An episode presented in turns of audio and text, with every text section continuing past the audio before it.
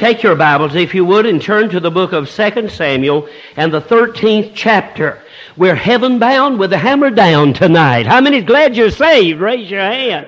It's good to be under the spout where the glory comes out. And I believe this microphone is live right here, is it? All right, we're on. Wonderful, wonderful. And I'm glad to be here. And as the pastor has already mentioned, it's strange. A couple of strange things about this meeting. One is that you would have three preachers in one week in a church this size. Another is that you would have two singing groups in a church this size in one week.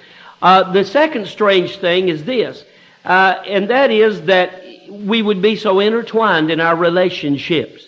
I was assistant pastor to Bobby Robertson for seven and a half years, and I called him my pastor. And then Terry Angel came to work with me as actually before he graduated uh, from um, Hyles Anderson College in Crown Point, Indiana. He was with me for 10 years. His wife was 14 when I organized the church 32 years ago this September. And uh, she went away to college and uh, met Terry, and I married him. And then later, I called him to be my assistant pastor. And he was with me for 10 years. And um, so I'm very close to Pastor Terry Angel. I preach for him, he preaches for me. And then, of course, uh, the Fairhaven group. I was I just did a quick check on my little Palm Pilot there. And I noticed in one eight year period, I preached nine times at Fairhaven in one eight year period, stretch. And uh, know Dr. Voegtlin, love Dr. Voegtlin, and all the good work there. And so, and then of course the Epleys are members of my church, and I always love to be where they are. Even if they're in my church, oftentimes we'll go over to McDonald's after service, and uh, we'll have a Big Mac. I'm like Dr. Curtis Hutson said years ago. I've eaten so many Big Macs in my life. I, have got arches in my back. You got to pray for me. And uh, but we love to fellowship uh, with the Epleys. I said to Brother Steve a while ago. I had this. I had it narrowed down to four sermons just a few minutes ago. And I said to Brother Steve, I said, Brother Steve, I've never preached here before. These folks never heard anything I've ever preached. He says, I've never heard anything you've ever preached either. And I said, no, and I've never heard anything you ever sang either, uh, either. And, uh, but the truth of the matter is, he's heard about everything I've ever preached. He gets my tapes, uh, even from my regular pulpit, and listens to them while he's out on the road. And I've heard about everything he's ever sung, but we still enjoy each other. Uh, we really do. And I, I want to thank you for having me with all the wonderful preaching that's already gone on here before. It's amazing that you'd want me to come. And I want to thank you for letting me come. Uh, I, the, the Epleys are a blessing, and I, every time when they get done singing, I feel like I'm doing something unnecessary to be up. But uh, there's nothing in the world ever going to take the place of preaching. As great as the singing may be, as great as all the things that go on may be, uh, it's amazing that there's nothing that takes the place of preaching. And I preach all over the country. I mean, in all over the country and sometimes out of the country. I've been in several foreign countries preaching. I've preached in Germany and Iceland and Canada and, and uh, Jerusalem and, and, uh, and Mexico and here and yonder. And uh, I preach in big churches and little churches and city churches and country churches and, and poor churches and rich churches and all kinds of churches and white churches and black churches. I've got black churches. I, I preach with Tommy Steele in Concord, North Carolina. He's run about 850. I go there and preach for him. I'm the only white person there. And you say, what do you do when you get in a situation like that? I behave myself. What do you mean, what do I do? And uh, I preach in all kinds of churches. I preach in churches where black folks are not there because there's no black folks in the area. I preach in churches where there's no white folks there at all. All black churches. I preach in all kinds of churches. I preach in Hispanic churches. I preached in churches where there was no Americans there. And uh, I've been in unusual place. There's a place in Illinois, not far from us, called Normal, Illinois. How many ever heard of Normal, Illinois? Raise your hand.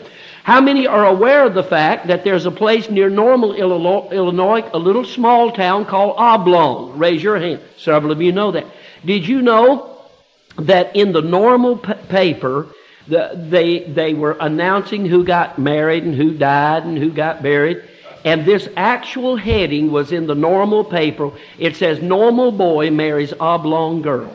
And uh, they, they got all mixed up there. But anyway, uh, it's wonderful uh, to be here with you. And I'm going to preach from 2 Samuel chapter number 13. And uh, I love the Bible. I love all of the, I believe it too. How many believe all of the Bible? Raise your hand.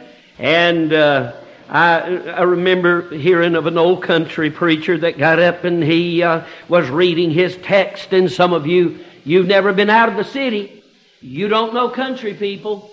And I, I've been way back in the hills where they sing their sermons and where they gap when they preach. We call them windsuckers, uh, and they get to preaching uh, like this. Uh, and uh, this country preacher was reading his text.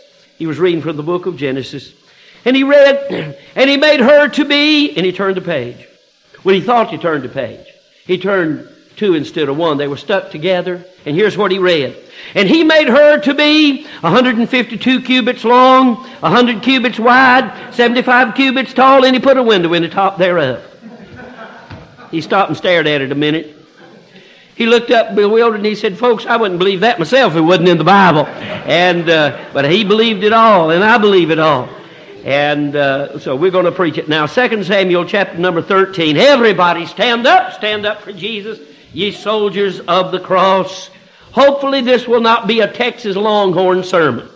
Somebody said, What's a Texas Longhorn sermon? A point here, a point here, and a whole lot of bull in between. No, I hope this won't be that type. The truth of the matter is, I've never preached here before in my life. I've never, 20 years, I guess 18 or 20 years ago, I preached in Waukesha uh, for a church there years and years ago, Fox River Baptist Church. Can anybody remember that pastor's name? Can you remember? Pastor and I was trying to remember. Neither one of us could remember. Fox River Baptist. I don't. I, I don't even know if the church exists now. Probably not. But it was a small starting church there, and nobody can remember. But it was 18 or 20 years ago, and so I'm uh, all fresh in this area. And strange that I would do this, but I pray. Sometimes I come to the service and don't know what I'm going to preach. And I came into the service. I looked uh, around and. Uh, uh, I, I, the Lord impressed this and I, it's an oldie goldie. I pr- first preached this sermon 30 years ago. Uh, actually, it was over. I preached it before I came to Iowa, 31 years ago, and uh, I rarely preach it anymore. Uh, it's an old, old sermon, but one I feel led to preach tonight. And so I want to preach to you from 2 Samuel chapter number 13. I want you to follow with me now. And uh, as I read, and it came to pass after this that Absalom, the son of David, had a fair sister whose name was Tamar. And the Bible says that Amnon, the son of David, loved her. And Amnon was so vexed that he fell sick for his sister Tamar, for she was a virgin. And Amnon thought it hard for him to do anything to her, but Amnon had a friend whose name was Jonadab, the son of Shimeah, David's brother. And Jonadab was a very subtle man. And he said unto him, Why art thou, being the king's son, lean from day to day? Wilt thou not, um, why art thou, being the king's son, lean from day to day? Wilt thou not tell me? And Amnon said unto, Amnon said unto him, I love Tamar, my brother Absalom's sister. And Jonadab said unto him, Lay thee down on thy bed, and make thyself sick, and when thy father cometh to see thee, say unto him, I pray thee, let my sister Tamar come, and give me meat, and dress the meat in my sight, that I may eat it and uh, see it and eat it at her hand. So Amnon lay down and made himself sick, and when the king was come to see him, Amnon said to the king, I pray thee, let Tamar my sister come and make me a couple of cakes in my sight, that I may eat it at her hand.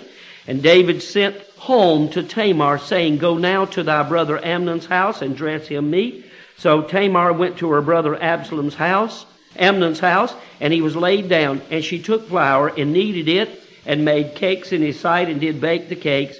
And she took a pan and poured them out before him, but he refused to eat. And Amnon said, Have out all the men from me. And they went out every man from him. And Amnon said to Tamar, Bring the meat into the chamber that I may eat of thine hand. And Tamar took of the cakes which she had made and brought them into the chamber to Amnon her brother. And when she had brought them unto him to eat, he took hold of her and said unto her, Come lie with me, my sister.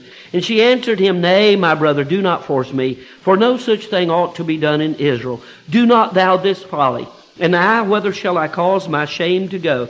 And as for thee, thou shalt be as one of the fools in Israel. Now therefore, I pray thee, speak unto the king, for he will not withhold me from thee. Howbeit he would not hearken unto her voice, but being stronger than she, forced her and lay with her. Then Amnon hated her exceedingly, so that the hatred wherewith he hated her was greater than the love wherewith he had loved her. And Amnon said unto her, Arise, be gone. And she said unto him, There is no cause. This evil in sending me away is greater than the other that thou didst unto me. But he would not hearken unto her. Then he called his servant that ministered unto him and said, Put now this woman out from me and bolt the door after her. I'm telling you, for people that think that lust is love, check that out.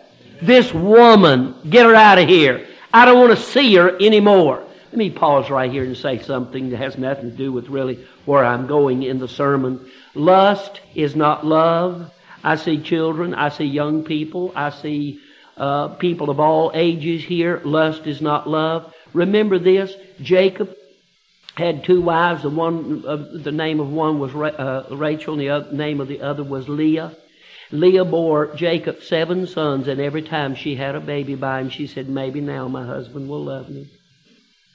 Know, there's proof text that lust is not love. She was having babies by this man. She said, maybe he'll love me now. But he never did until the very end of life. And that's a separate sermon. I'll deal with that some other time. But lust is not love. Put now this woman out from me. And then Amnon hated her exceedingly, so that the hatred wherewith he hated her was greater than the love wherewith he had loved her. And Amnon said unto her, Arise, be gone. Get out of here. I don't want to see you anymore. And she said unto him, There is no cause. Now look here in verse 17. Then he called his servant that ministered unto him and said, Put now this woman out from me and bolt the door after her. I don't want to take a chance on her getting back in here. I don't want to see her anymore. And she had a garment of divers colors upon her, for with such robes were the king's daughters that were virgins apparel. Then his servants brought her out and bolted the door after her. And Tamar put ashes on her head and rent her garment of divers colors that was on her and laid her hand on her head and went out crying. And Absalom her brother said unto her, Hath Amnon thy brother been with thee? But hold now thy peace, my sister. He is thy brother. Regard not this thing. So Tamar remained desolate in her brother Absalom's house. Remain standing, if you will. Let me refer to the text and bring a simple message that I believe can be a help to all of us tonight. Amnon was King David's son. Amnon fell lusting for his own sister Tamar. The truth of the matter is, she was his half sister but he thought it hard to do anything to her for several different reasons I'll point out in a moment. But he had a friend named Jonadab. And Jonadab, the son of Shimeah, David's brother, and Jonadab was a very subtle man. I want to call your attention to verse number three, the first five words in that verse. But Amnon had a friend. I want you to see that. But Amnon had a friend. But Amnon had a friend. But Amnon had a friend. When I leave this place tonight, I hope that that little phrase will not only be remembered by you, but I pray that that little phrase will have become a part of your life and a part of your thinking. When I, I, I've preached same church 31 years. Sunday morning, Sunday night, and Wednesday night, almost without exception. Once in a while, somebody will take my place, but that's rare. I've preached outside of that church several years. Oh, 41 years I've been preaching. I've never been here before. You can imagine how many sermons I'd like to preach tonight. You can imagine. That's the reason I told Brother Steve. I think I got it narrowed down to four that I want to preach tonight. But here's what I preach. You say, out of all the sermons you preach in your church, what do you preach when you go out in other places? Here's what I preach. I preach what gets me. I figure what gets me will get somebody else. And there's a half a dozen sermons above all sermons that have become a part of my life and thinking. This is one of them. But Amnon had a friend. But Amnon had a friend. But Amnon had a friend. Let's bow our heads in prayer. Heavenly Father, I pray that you'll bless us now as we preach the Bible. I want to thank you, Lord, for thy word, a lamp unto my feet and a light unto my pathway. I pray right now, Heavenly Father, that you'll work in a wonderful way as we preach the Bible. For we ask it in Jesus' name. Amen. Amen. You may be seated, please. Look up this way and give me your undivided attention. Amnon had a father. Boy, did he ever have a father. When you said King David, you had said it all. Amnon's father was the sweet singer of Israel, the leader of the greatest army that ever marched, and the one who will sit on the throne in the kingdom, regent with the Lord Jesus Christ, the King of kings and Lord of lords. When you said David, you said it all. I mean, his father was the one that wrote the Lord is thy shepherd, I shall not want. His father was the one that said, As the hart panteth after the water brook, so panteth my soul after thee, O God. His father was the one that wrote the Psalms. And when he thought about his father, when he was tempted to commit this horrible sin of fornication with his own sister, when he thought about that, he thought about his father. And when he thought about who his daddy was, it stopped him. And he would have stayed stopped. But he had a friend. But he had a friend. But he had a friend. But he had a friend named Jonadab, and Jonadab was a very subtle man. Amnon had training. Amnon knew the law. Amnon knew the Torah, the law. And the Bible says, Wherewith shall a young man cleanse his way? by taking heed thereto according to God's word. The Bible says, Thy word have I hid in my heart that I might not sin against thee. And when Amnon thought about the word of God, and the word of God come like a mighty sword to stop him, he did stop And he would have stayed But he had a fruit. But he had a friend named Jonadab, and Jonadab was a very uh, subtle man. Amnon had a reputation. Amnon had a name. The Bible says a good name is rather to be chosen than great riches, and loving favor more than silver and gold. Take a lifetime, Brother Steve, to build a good name. Right. Brother Steve, you have a good name. You seem good, but the most valuable thing about you is your name. I'm not pretty, and I don't consider myself to be a real good preacher. But I do have a good name. I've worked hard to have a good name. I've got a good name ecclesiastically. That means as far as my church relationship, as far as my conservative fundamentalism, I've got a good name. I've got a good name as far as my personal standards and convictions. I've got a good name as far as my personal life and my, uh, the way I conduct myself in relationship to other people. I worked hard at it. But Pastor, I could stop at one place for 15 minutes between here and the motel tonight and tear down everything that's taken me 41 years. And there's not a preacher in America that won't have me back in your church. Let's see, 15 minutes.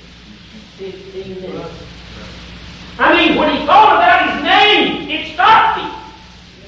And he would have stayed stopped. But he but he had a friend. But he had a friend named Jonadab, and Jonadab was a very, very subtle man.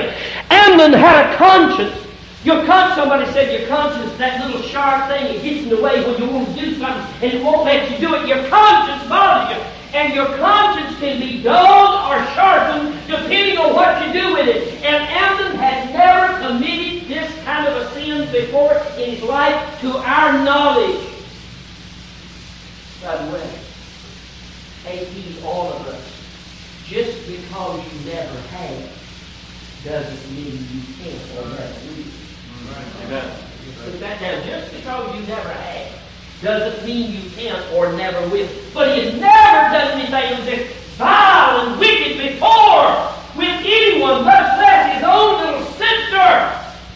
And he's cut, the Bible says he thought it hard to do anything to We can understand that, don't we? He thought it hard, and his conscience got the way, and his conscience stopped him.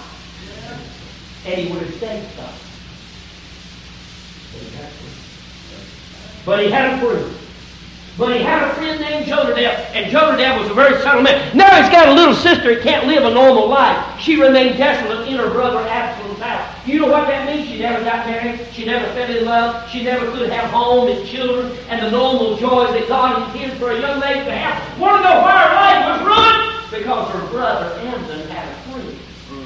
He had a friend. Right. He had a friend named Jonadab, and Jonadab was a very subtle man. And not only that, Amnon himself now has got to die an early death. Right. He's got to go to a grave and lay there in a stone cold grave with because his brother Absalom murders him for raping his sister Tamar. Now he's got to die an unnecessary young death because he's got a friend. He's got a friend. He's got a friend named Jonadab. Jonadab. And now Absalom pleads for his life to keep David from putting him himself under Jewish law, which led to his rebellion, which led to his death with his long rebellious hair hanging in the forks of a great oak tree. Want to know why? Because his brother Amnon had a friend. He had a friend. You show me your friends and I'll show you who you are. Amen. You show me your friends, I'll show you what you are right tonight or what you soon shall be. If there is one truth as truth, look this.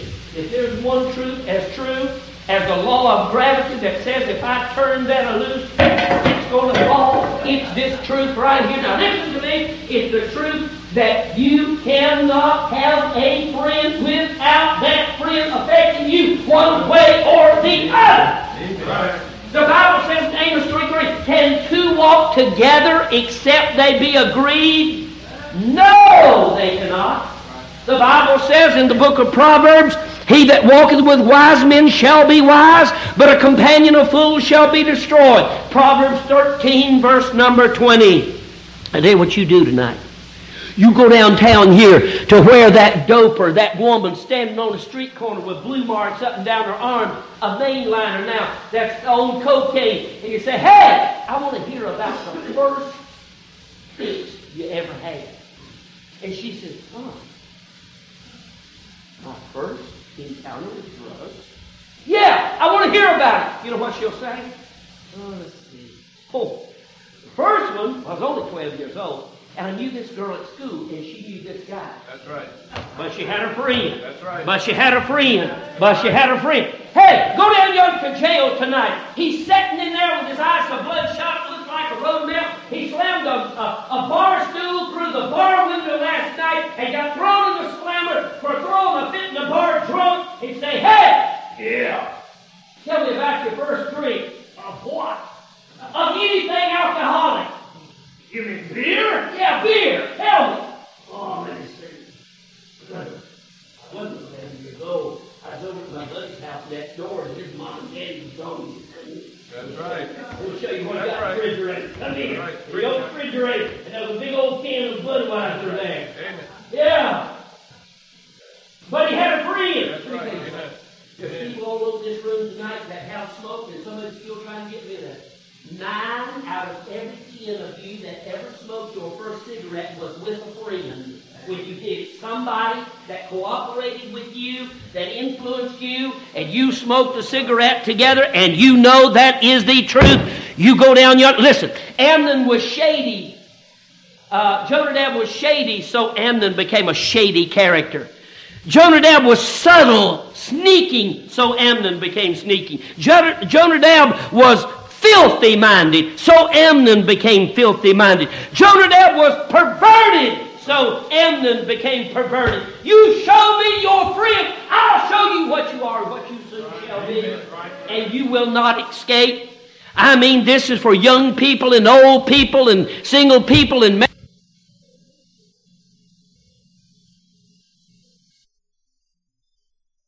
people and big people and visitors and members and preachers and deacons and everybody tonight. I'm saying this for everybody. You show me your friends, I'll show you the direction your heart is looking. I remember years ago, Brother Steve, I don't know if I ever told you this. Years ago, we had a, and my daughter will know who this is.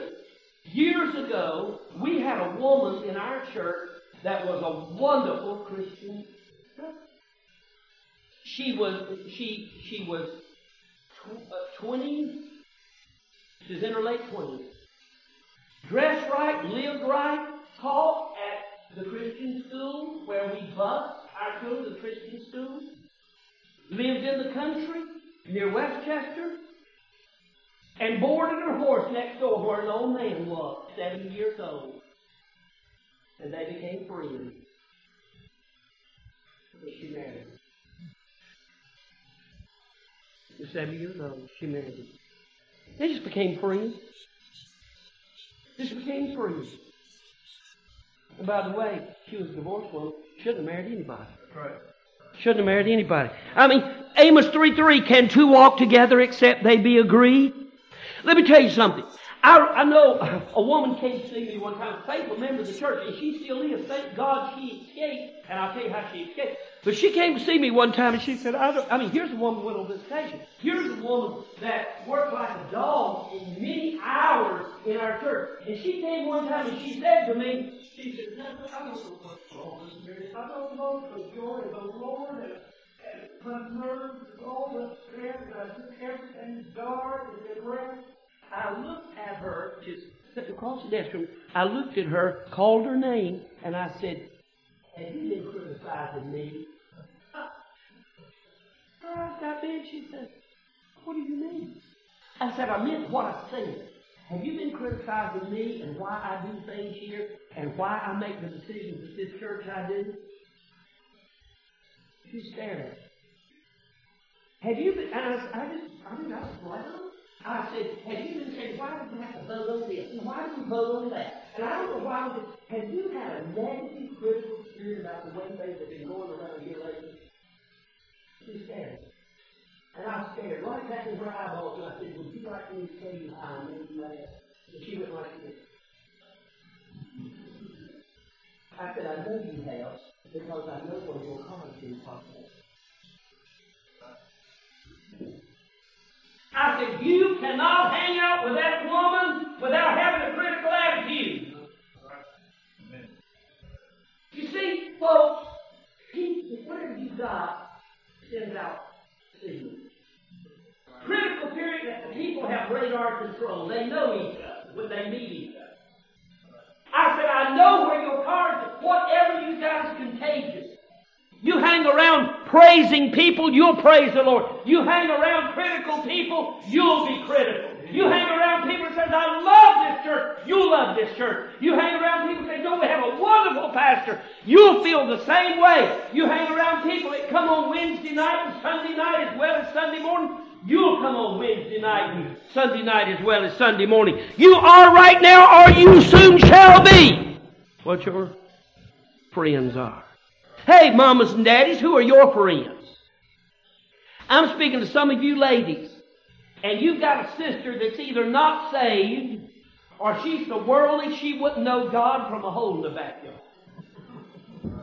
And you come to church, this fundamental church, that preaches dress standards and preaches conduct, and, and she thinks you're stupid for coming here. And you can't live for God because that woman is a governor on your life that hinders you from living for God. I think you ought to get along with your brothers and sisters, even if they're lost or drunkards or whoever they are. But I'm going to tell you something. When it comes to the people you spend time with and hang out with, you are going to become just like them. And you need to understand that. Some of you fellows have your buddies at church and then you got your friends outside of church. We all live in this world. We have to go work jobs where they cuss and tell dirty jokes. But friend, I'm going to tell you, that crowd's not who we fellowship with when work is over. Some of you have to, by the necessity of your situation, have to go to schools where they don't love the Lord, But when school's over, you better be calling somebody in your church that does love the Lord. I'm saying you are right now, or you soon shall be what your friends are. Can two walk together except they be agreed? Hey, by the way, parents, who are your children's friends? Who are your children's friends? Who are your children's friends at school? Uh, I'm thinking now of, um, of a, a, girl who uh, came to our church, and she was faithful, and she had a good attitude. But all of a sudden, she got a rotten attitude. And her mother and dad said, I don't know what in the world's happened to her. She just got a rotten attitude. And I stepped up on the Christian school bus to have prayer one morning before they left to drive 35 miles to another church that has a Christian school and they take care of our Christian education for us. And I am smart to do that. But anyway, and, uh, and, and, you know, when I stepped on, on the bus, sitting in the back of the bus was this teenage girl. This has been some years ago.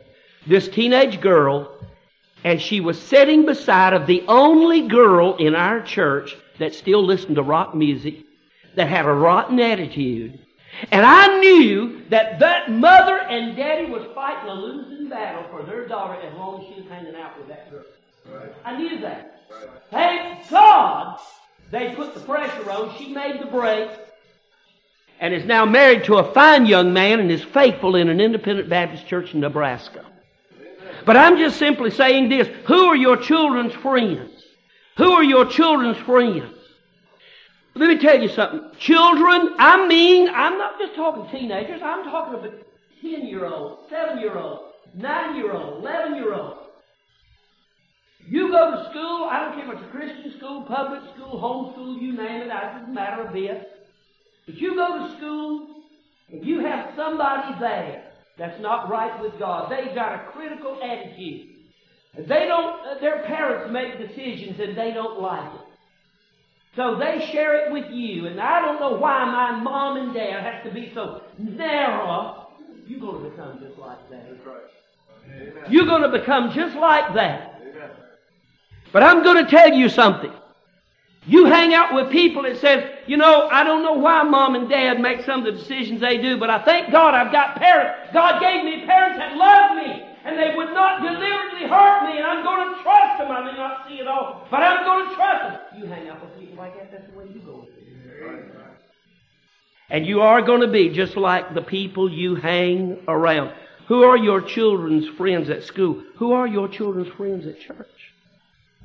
Oh, but we've got a fundamental, independent, soul winning, spiritual, God loving church. Yeah, I know. I got one too. I've got one too. But who are your children's friends at church? Hmm? I mean, that's something. You, let me tell you what you can do. Preacher, you. How old is your son, by the way? The sound of How old is he? Seventeen. Fine looking boy. Hmm? You might have something. Never been on. Never been on? Well, that's the problem. Okay, now we'll do that. All right. Okay. Well, I was so close to this, it was picking up, and that's what it was. Uh, is it on now? I think it is on now, isn't it? It's on now. Thank you. Yeah. Um, you can take a boy when he is 10 years old and you can say, son, now look, there's things you play with and things you don't. And one of the things you don't is an automobile. If you want to race, get on a, get on a go-kart. If you want to race, get on the racetrack. But don't race on the highway. Drive responsibly. And, uh, and so you can teach him that from the age of 10 to the age of 16. But when he's 16, he gets his license. And the first night he's out with some boy in the church or boys in the church, good kids, and you're going down the road and your son's driving, and the boy in the back says, Hey, Joe! Put the pedal to the metal. Let's go down the road one time. What do you say? He said, What was that? Drop the hammer, man. Let's see what this crate will do. You mean speed? Do we mean speed? What do you think we mean? Oh man, I couldn't do that. My dad would kill me. Oh, we got a daddy's boy tonight. And I bet he's a mama's boy too. I bet he goes home and knits and crochets at night with mommy. Come on, man. You act like we're daddy haters or something. I mean, you act like that we hate our mamas and daddies. Man, Look, you've got a straight road, a clean road. We're not talking about tearing around all night. Just let's just see what it'll do one time. Even the manual says you ought to blow the carburetor out now and then. Now listen, you laugh and I laugh. But I'm going to tell you something. 15 minutes of that kind of influence stacked up against 16 years of a godly daddy's influence, and guess what? 15, 16 years will crumble and fall under the power of 15 minutes with the wrong kind of a friend. The power of a friend is the most powerful force on the face of planet Earth. A godly mother can train and teach a daughter to be pure and, and discreet and respectable around the opposite sex, but you let her get a friend that is not right in her or his heart, and it won't be long till everything that godly mother has done in all those years will fall in a pile at the influence of the wrong kind of friend. I'm just saying, who are your children's friends at church? Who are your children's friends at school? I, I mean, listen, uh, uh, Dick Seaton. Does that name ring a bell? You know, Dick Seaton preached in my church years ago.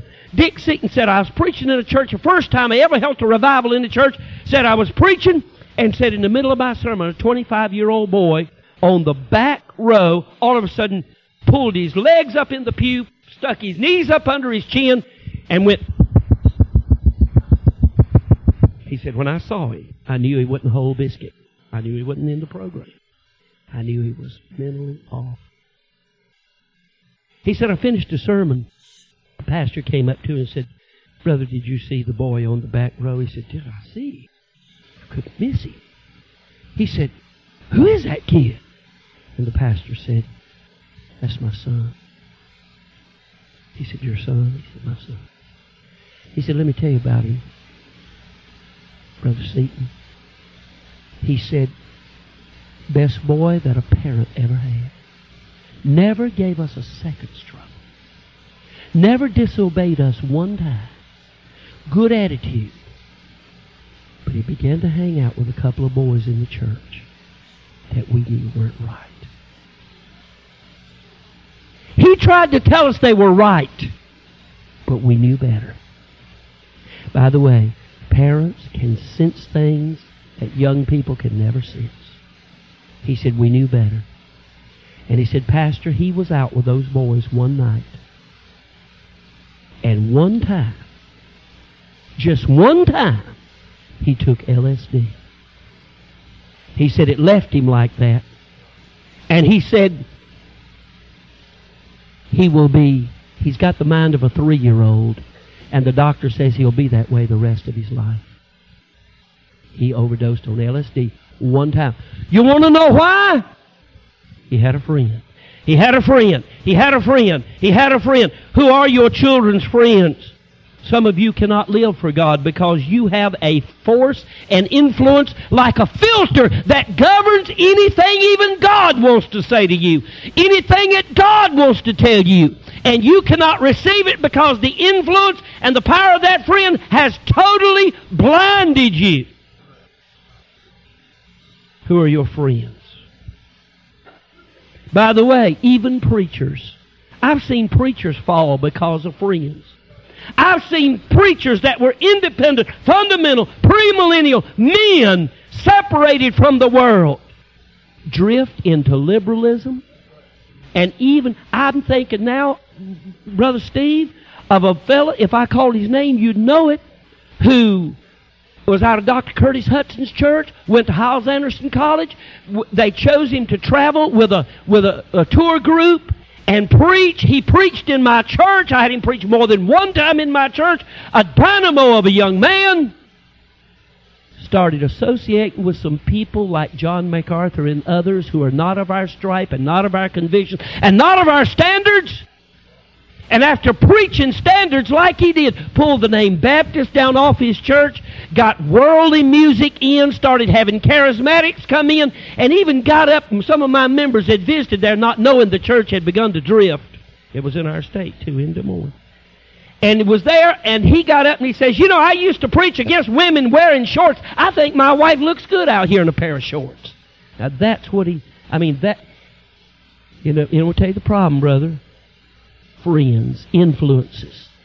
I am very careful. Look, I know there's some preachers who preach some good things, but I'm not going to listen to them.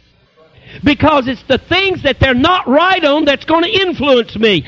I am the type of preacher, I, I dial the type person I am. And the type preacher I am by the choices I make and the sermons I listen to, the preachers I emulate, the places I go, and the people that I let influence me.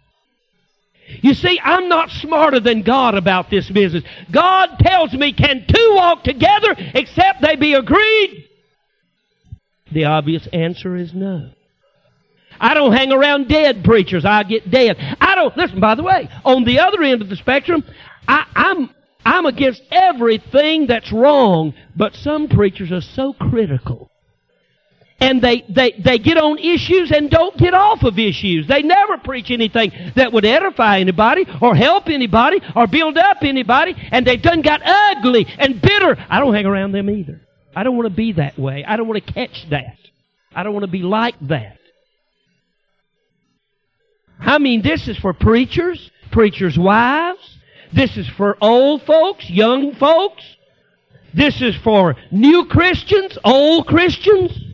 This is for everybody. Who are your friends? Who's your girlfriend, boy? Is she that girl that puts on those breeches so tight if one thread broke, the whole thing would go. Hmm? Struts around in her short shorts in the summertime. Goes down here to this public uh, swimming uh, place and strips off and not enough clothes on to clean out the barrel of a 10 gauge shotgun. Is that your girlfriend? You say, Pastor, that don't bother me. Well, it don't shake my hand if that don't bother you. I don't want to shake your hand. I don't want to shake hands with nobody if that don't bother. No, sirree. Either you're a funny boy, or you're a liar, or you ain't normal, man. There's something wrong with you. Who's your girlfriend? Who's your boyfriend? Is he that cocky dude that comes in, shirt unbuttoned down to his navel, breeches hanging, half, got breeches so baggy you could drop a Mack truck in the seat of them. Enough chains hanging around him, tie up a herd of bull elephants. Is that your boyfriend? Honey, if that's your boyfriend, you ought to have somebody lead you out the door by the hand tonight into the car. No more sense you got in a car liable to run over you and kill you in the parking lot. No more sense you got. Did you know that? But I'm going to help him. I know he don't get along with his mom and dad, and I know he's got some problems. I'm going to help him. Oh, no, honey, you're not going to help him. He's going to help himself. That's what he's going to do. And you're going to be the little fool when it's all, you're going to be, you're going to be the little fool when it's all over. Who's your boyfriend? He's come strutting in his shirt unbuttoned, three hairs sticking out right they're really not his hairs. He superglued them there off his German Shepherd dog, you know, and he's trying to impress people with it. Is that your boyfriend? Who are your friends in the books you read? You say, boy, I don't go to the hell holes. You don't have to. You read the books. You can go places and participate in things. And as a man thinketh in his heart, so is he. Who are your friends in the books you read? Who are your friends on the television, television, smell-o-vision? Who are your friends? That's the question. No. I can look at a person and tell how much television they've been listening to. Teenagers especially. Who are your friends on the internet? The dirty internet. Eric Capaci said, I was standing in a Baptist preacher's office not long ago. Dr. Eric Capaci, Hot Springs, Arkansas. Said, I was standing in a Baptist preacher's office. Said, I looked at him and said, How often does Mona visit your office? He said, What? He said, How often does Mona visit your office? He said, Mona? He said, Yeah, Mona. He said, What you talking about? He said, That. Preacher turned around, looked, and some face of some old, obviously sleazy slut come up. Says, "Hi, my name's Mona. Want to see more of me? Log on here." He said, "How often does Mona visit your office?" He said, "Oh, good night. We got to get that off there." Preachers, we can't have Mona in our office. Mona can't visit our office. We can't have Mona in our office. And I'm going to tell you, sir, well, I'm, uh, I, I'm stronger than that. Well, you're an idiot. No, you're not. Flee, youthful lust. Run, run. Get away from stuff like that. Don't, don't expose yourself to it. Don't have it around you.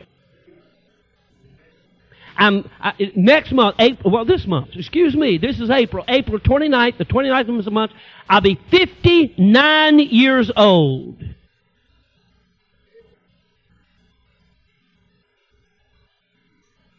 And I'm pure and have been that way all my life. When I married my wife, I was a virgin, she was a virgin, and I've lived that way. We've been true to each other for 33 years of marriage. You say, how'd you manage that? It was no accident. It was deliberate. It was on purpose. It was planned. I lived by certain principles of actions, deed, and, and thought life. I live by that all the time.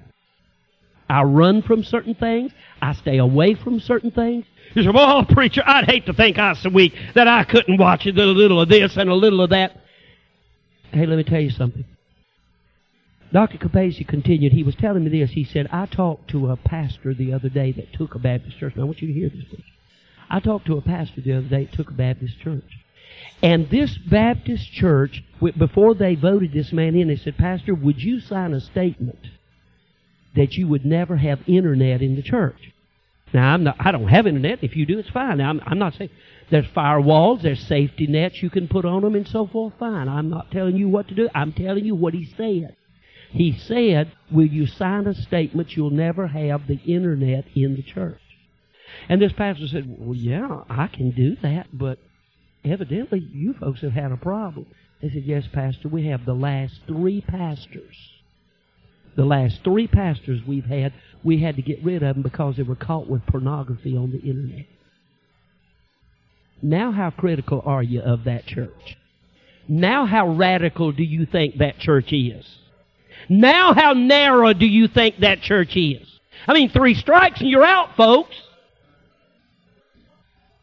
I'm just saying, who are your friends? Who's your boyfriend? Who's your girlfriend? I have I preached this sermon in a college years ago, Bible college, and I got this letter. I'm to read it to you. Dear Pastor Brown, this is the actual letter. It's a typewritten letter. It's quite lengthy.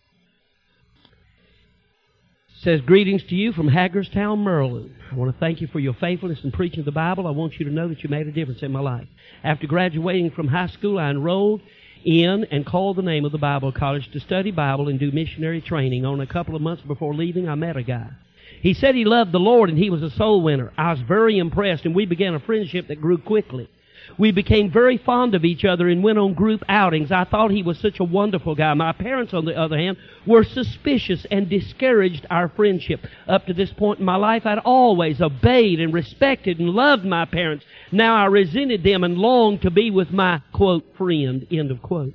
I began to rebel. My relationship with Jesus suddenly became distant. My friend disliked my parents and their rules. He tried to convince me that my parents were wrong in raising me so close and that it was time that I did what I wanted to do.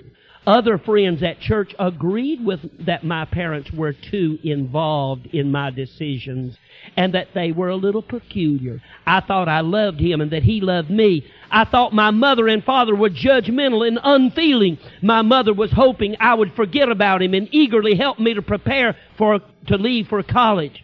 In the fall, I left to begin my missionary service. I hoped my friend would decide to be a missionary too. During opening revival meetings at Bible College, you were one of the guest speakers. You preached from 2 Samuel chapter 13, and your message was entitled, Amnon Had a Friend. It seemed like you knew all about my life. I've never in my life up to that point heard that type of preaching. The precious Holy Spirit began to work in my life. I fought it at first because I thought I loved my friend from back home so much. Finally, tears began to flow down my cheeks. I knelt down at the altar and asked the Lord to forgive me. I knew that if I were to continue my friendship with this boy, I'd end up just like Amnon did in the Bible. Jesus forgave my rebellious heart and I went straight to my dorm room when the service was over. I called my mother as you had suggested in your sermon. I asked her and my dad's forgiveness. Afterwards, I telephoned my friend and told him it was over between him and I forever. My parents were thrilled with our, and our relationship uh, with them, and Jesus has been sweeter ever since that day. Years have passed by, and I still will never forget the sermon you preached. I vowed to God I'd never marry anyone unless my parents' blessing uh, was on it, and I would save my first kiss for that wedding day. Now I'm engaged to the most godly man in all of this world. My parents are so happy. My future husband and I are going to serve Jesus as missionaries on the foreign field. If it had not been for the preaching of the Word of God that night, my life would have been in shambles. My life is filled with more joy and happiness than I ever dreamed possible this side of heaven. Keep preaching the Bible as you did back then because preaching changes lives. I know it changed my life. How can I thank you for the difference you made in my life? Not to mention my fiance's life and the countless souls that will believe on Jesus in Central America. My mother would rather you not mention my name, thankfully in Christ, and then she signs her name, and at her mother's request, I would not call her name and you're not close enough to see the name, but there's the girl and the fellow she married several years ago. And for years they have been missionaries planting churches in Mexico. And it all happened during this sermon you're hearing right here when she decided I'm going to obey my parents, live, die, sink, swim, get fat or die skinny.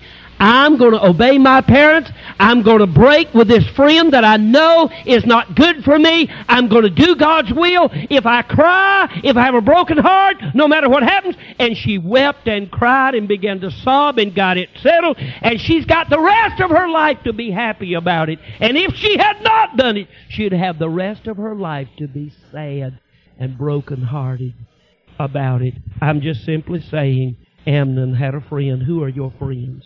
Who are your friends? Who are your friends? Well, I've preached long enough. Let me give you a couple of things and close the sermon. Now listen to me very carefully.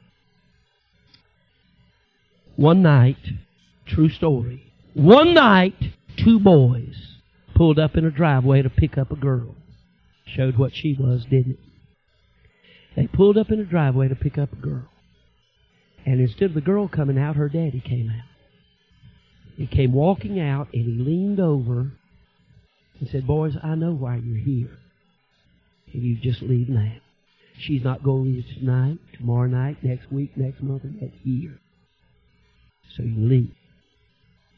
They stared at him, glared at him, started the car and backed out the driveway. And when they backed out and started to leave, they put the pedal to the metal and they threw rocks all up in his yard and burnt rubber down the road. And they were boiling. And they went down the forks of the road and turned around, sat there, cussing. And they decided they'd go by his house again. And they went by, and the guy doing the driving rolled the window down and screamed obscenities at the house, cursed him, called him dirty names. And then they went downtown. They were cruising the fours downtown. True story. Watch me. There was a boy. A good boy. Boy didn't cuss. Boy didn't hang out with bad girls. Walking along Saturday afternoon. Bored. Bored. Car swerved over and stopped by the curb. The two boys said, Hey, I don't know his name, we'll call him Joe for the sake of the illustration. Hey, Joe, get in.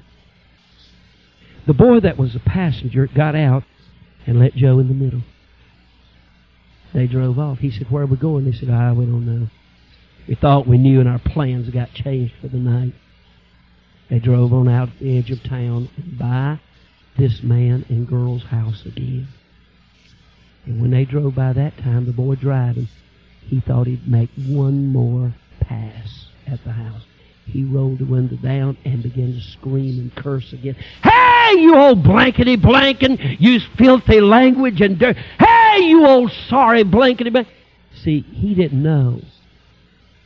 Neither did his friend know At the last time they went by and cursed, the fella had all he's going to take. And he was standing behind an evergreen bush with a 30 six. And when he put the pedal to the metal that time and pulled out, this fella stepped out from behind the bush and raised that rifle. Pow! Shot in the back glass. Guess who died? You guessed it.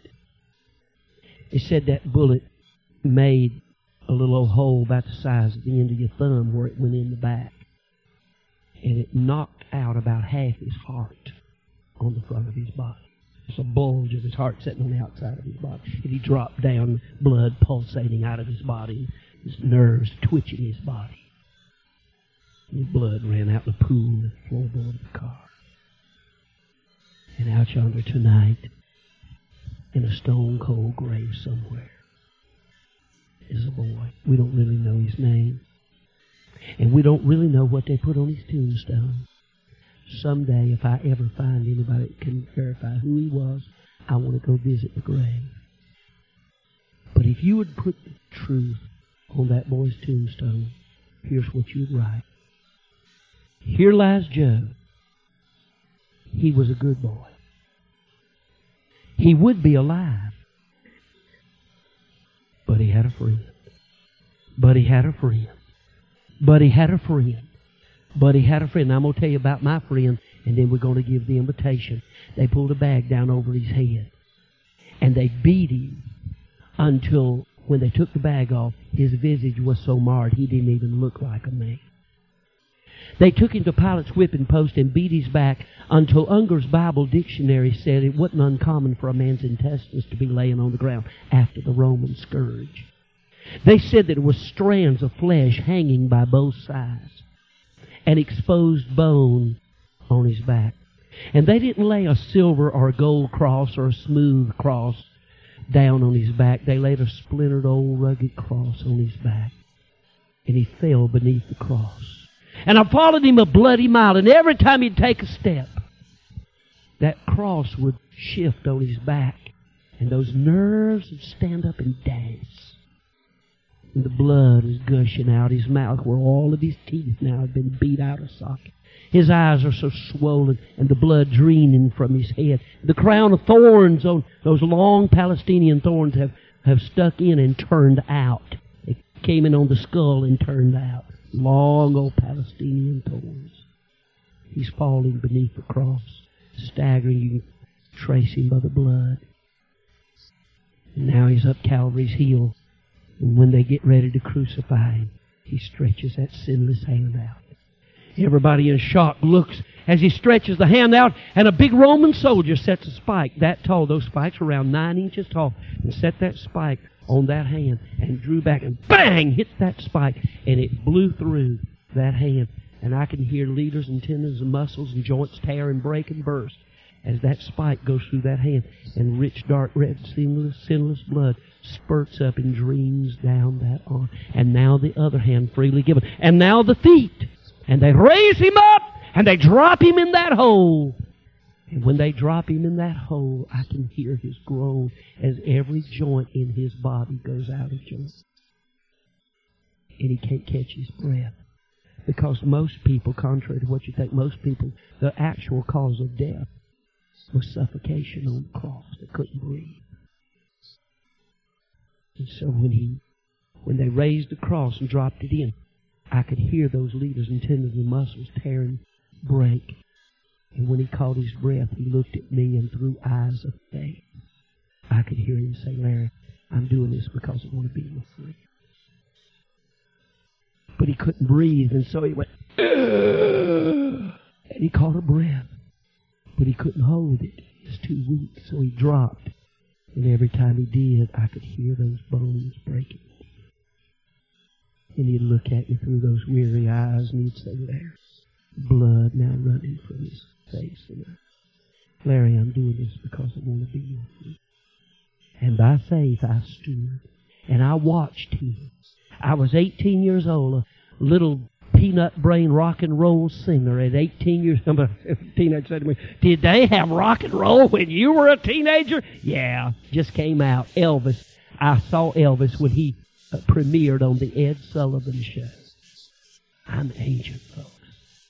And, uh, and yeah, they had rock and roll. Paul Anka, the Everly Brothers, Elvis, all of them. Fabian.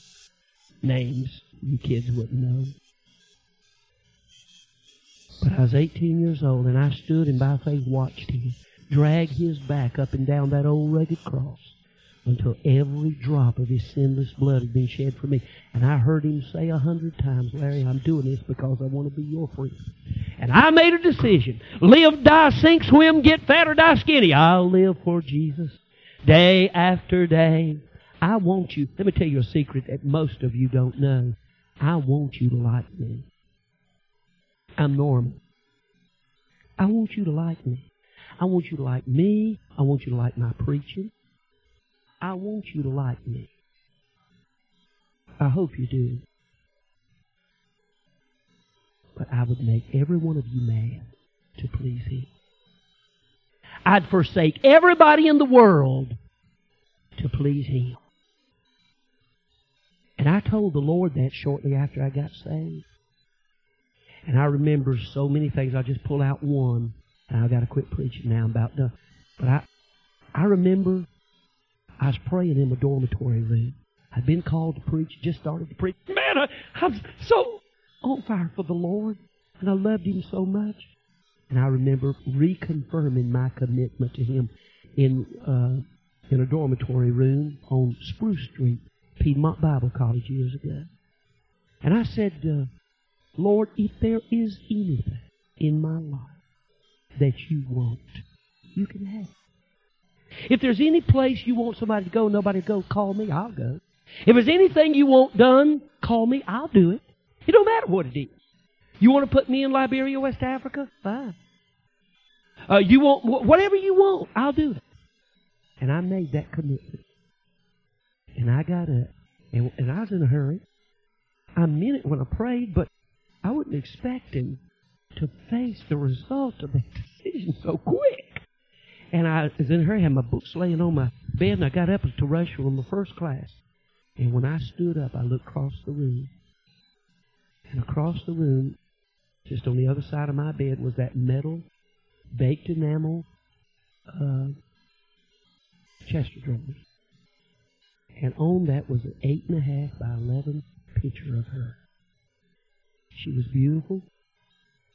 She was young. She was saved. She was independent Baptist. She was a Christian. But she wasn't the will of God for my life, and I knew it. And when I saw that picture, my heart died. And here's what happened. Watch me now. My heart died. And the Lord said, Were you just talking? Or did you really mean it? Were you just were you just blubbering words, or do you really mean what you say when you pray, I surrender all? I stared at that picture just for a moment, walked around the bed, reached and got it, laid it in the drawer, went over and opened the closet door. I'll never forget this, Brother Steve. Opened the closet door, and I took out a metal box that had 102 letters that she had written me in response to 103 I'd written her. 102 letters in that box. And I went outside. It was raining that day. I'll never forget it. Outside the dorm there in Winston-Salem, North Carolina. And I, I took my umbrella and I pushed the umbrella up. And I went out there and I got down on my knees and it was muddy. And I opened that metal box and I pulled out all 102 of those letters and I laid them on the ground and I struck a match to them. And I stayed there and watched it burn and held the umbrella over it to keep the water from putting it out until I had enough flame I knew it burned and until the smoke was about to stifle me. And I backed off of it. And I walked back in the dorm and I took the umbrella down and I started down the hallway. And the devil come crawling up my shoulder. And he leaned over in my ear and said, You fool. What do you have now to live for?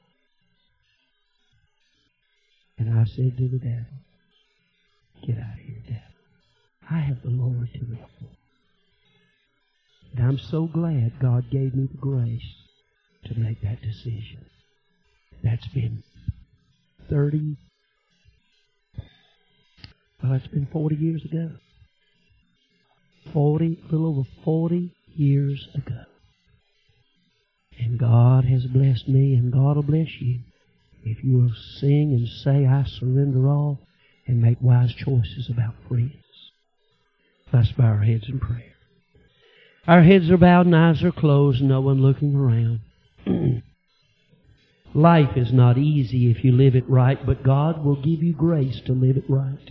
Let me make that statement again. Life is not easy if you live it right, but God will give you grace to live it right. Why isn't it easy? Because you're in a body that's still lost. The, bo- the soul is saved, but that body is as unconverted as it ever was. You've got a sinful nature that never left. Only as you yield to the Holy Spirit can you have victory over that flesh and that sinful nature. It's not easy. You're in a world that is totally unconducive to living a Christian life. Everywhere you look and everywhere you go, it's in your face sin, temptation, opposition, and not only that, from within you comes all kinds of impulses to think wrong, act wrong, be wrong, and have rotten attitudes. I'm telling you, it's not easy to live right, but God will give you grace. And when He gives you grace and you make that full surrender, you'll find a wonderful peace and a wonderful victory. Trust me, I know. I know. With our heads bowed and eyes closed, nobody looking around. I wonder how many folks are here and you'd say, Pastor Brown, I heard that message tonight, and I didn't just hear it with my ears, I heard it in my heart. I heard God saying something to me tonight. And I've got some decisions to make. And God knows I do. And by the grace of God, I want to make them tonight. And I'm not, you, you don't have to tell me what they are. It's between you and God. But you, but you say, I'm, I want to make those decisions tonight.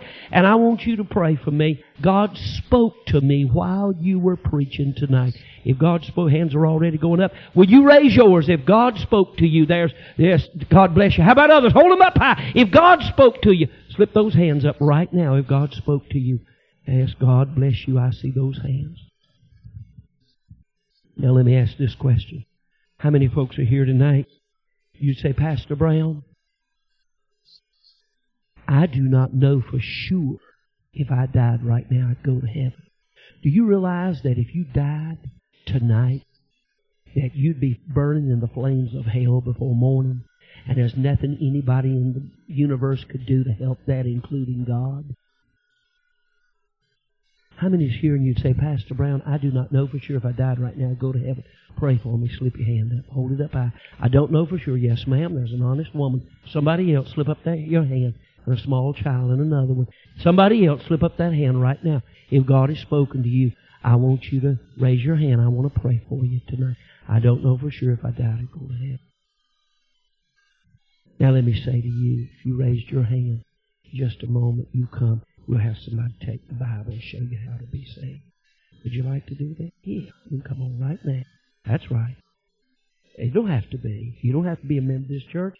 Matter of fact, we'd love for you to come. And we're good. And one of these ladies is going to talk to you about the matter of knowing for sure that you're going to heaven when you die. That's good. How about somebody else? Will you come right now? Just slip out wherever you are, and will you come? Right now. Just do it. Just do it. If you raised your hand, why don't you come right now? That's good. How about it? Will you come? Just slip out and come. All right. Now all of you Christians have raised your hand. Raised your hands. You ought to come. You ought to be honest with God. You ought to come. Just slip out and come right now. Will you stand right now? Everybody stand. You just come. The Lord began to play the invitation.